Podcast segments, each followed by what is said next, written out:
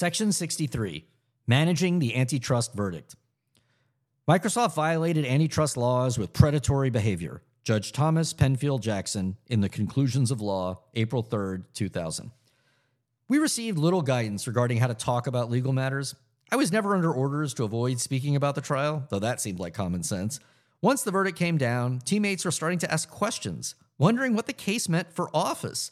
I knew enough to know that, absent anything official, people made up their own reality.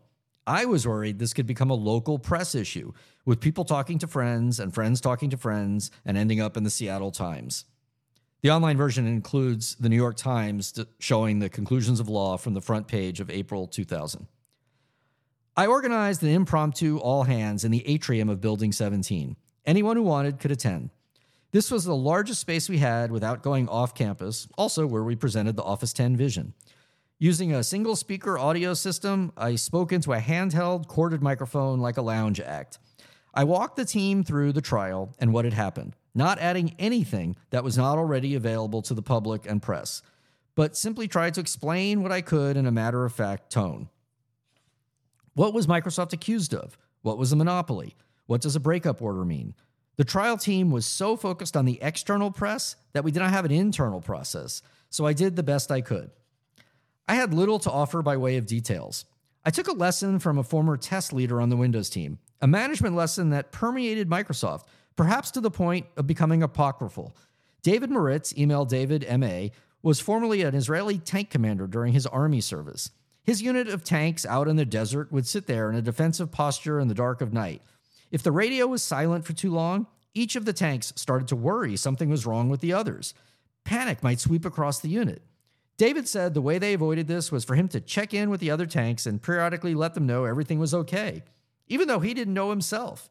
He taught us that with that anecdote that even when leaders have no information, communicating something was better than nothing.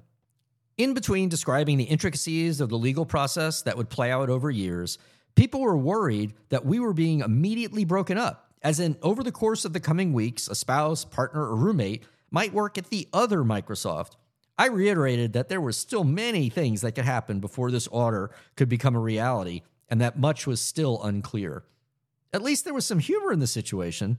No one in the atrium was clear on the legal goal of splitting up Microsoft between Windows and Office. As engineers and employees on the ground, it seemed kind of nuts.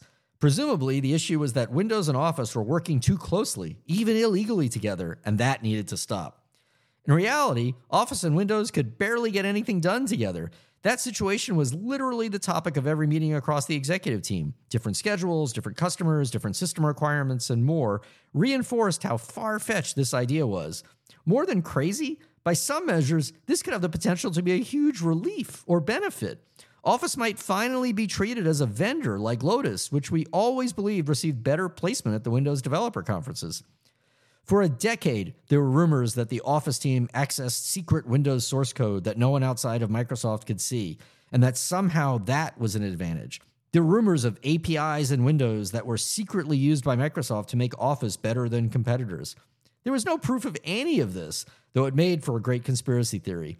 Back in the earliest days of a tiny Microsoft with just tens of developers on big projects, we didn't even have a technology to secure code from each other, even if we wanted to.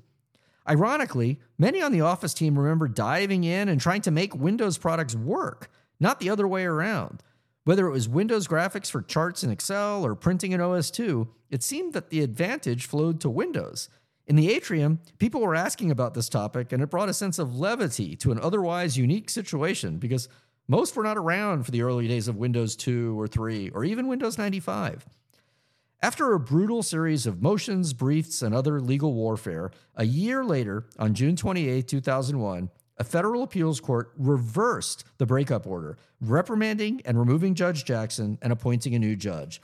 As often happens in those complex cases, the judge, Colleen Kollar-Kotelly, pushed to have the parties resolve their differences outside the court.